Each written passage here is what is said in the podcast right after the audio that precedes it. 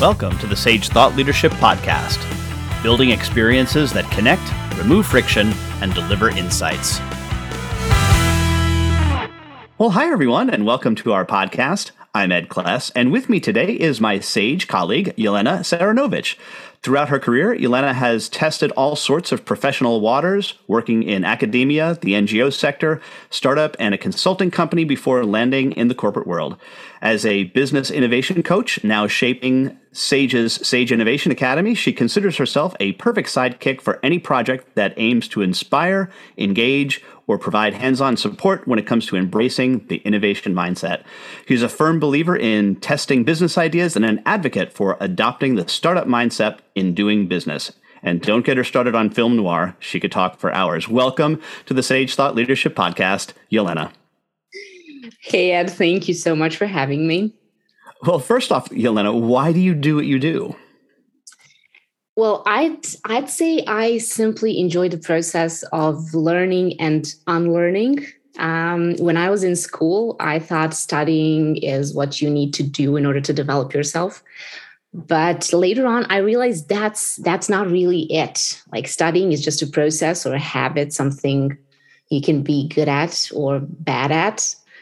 Whereas learning means you're actually acquiring some some knowledge, you're gaining a skill, you're experiencing something new, um, you're finding your own growth opportunities. So I guess that will be it.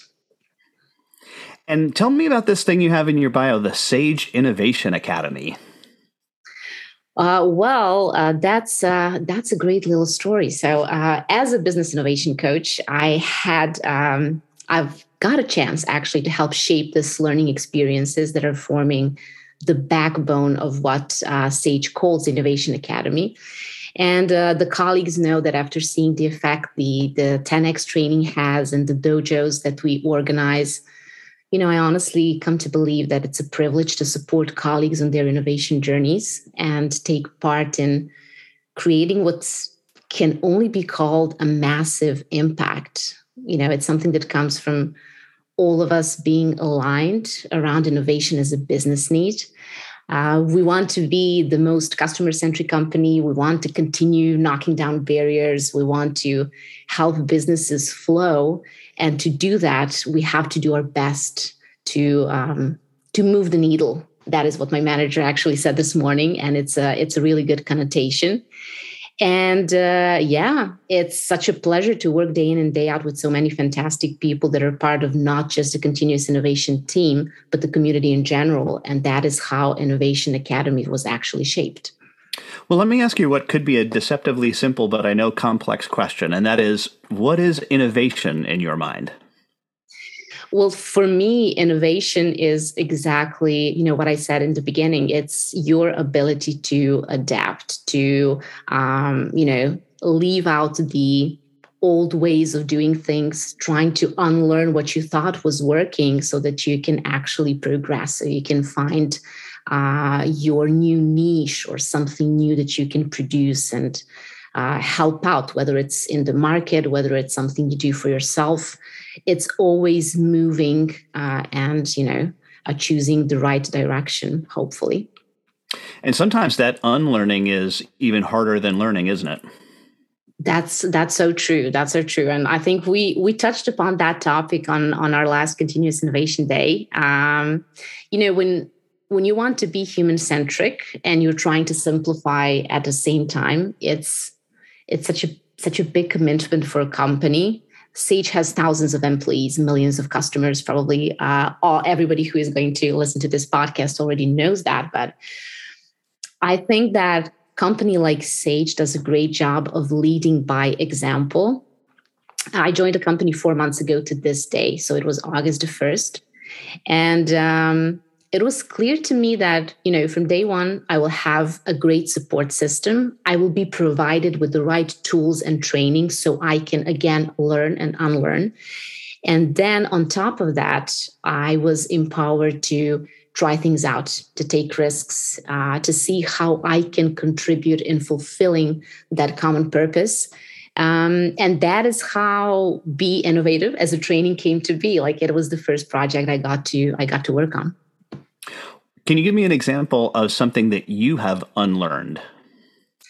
Oh my God, there are so there are so many uh, examples. Actually, uh, I constantly uh, unlearn how to do things. For example, every time I join a new project or a new team, uh, there seems to be, you know, like this overwhelming feeling that you can contribute by you know what you what you have as an expertise or or a way of doing things but then at the same time uh, you need to see what others have been doing how they approached a subject or how they handled the problems and then you pick all the little tips and tricks uh, that you can get and you improve you grow and uh, you get to do things differently and as you know, Yelena, we have an exit question that we ask all of our guests, and that is who is a hero of yours and why are they a hero?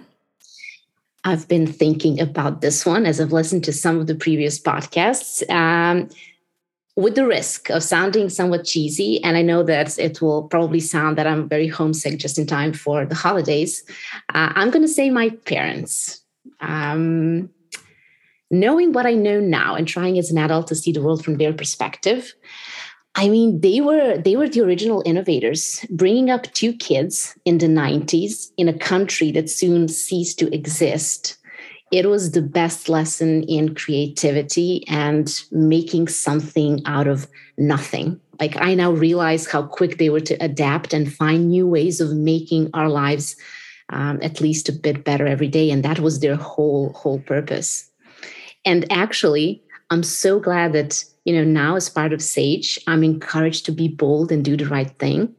And I remember one month after I moved to London, I was talking to my parents and I was explaining for the very first time what Sage does or what values the company promotes.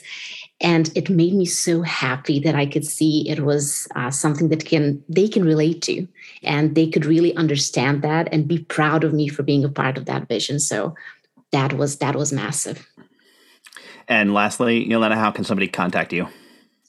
Well, all Sage colleagues can ping me on Teams, uh, send me an email if they have any questions or maybe just want to catch up. Uh, I usually stop by the London Bridge office. So if anybody wants to discuss anything over a cup of coffee, I'm there. And for everybody else, um, LinkedIn is always a good way to reach out. All right. Yelena Ceranovich, thanks so much for being a guest on the Sage Thought Leadership Podcast. Thank you so much, Ed, for having me. Review and subscribe by searching your podcast player of choice for Sage Thought Leadership Podcast.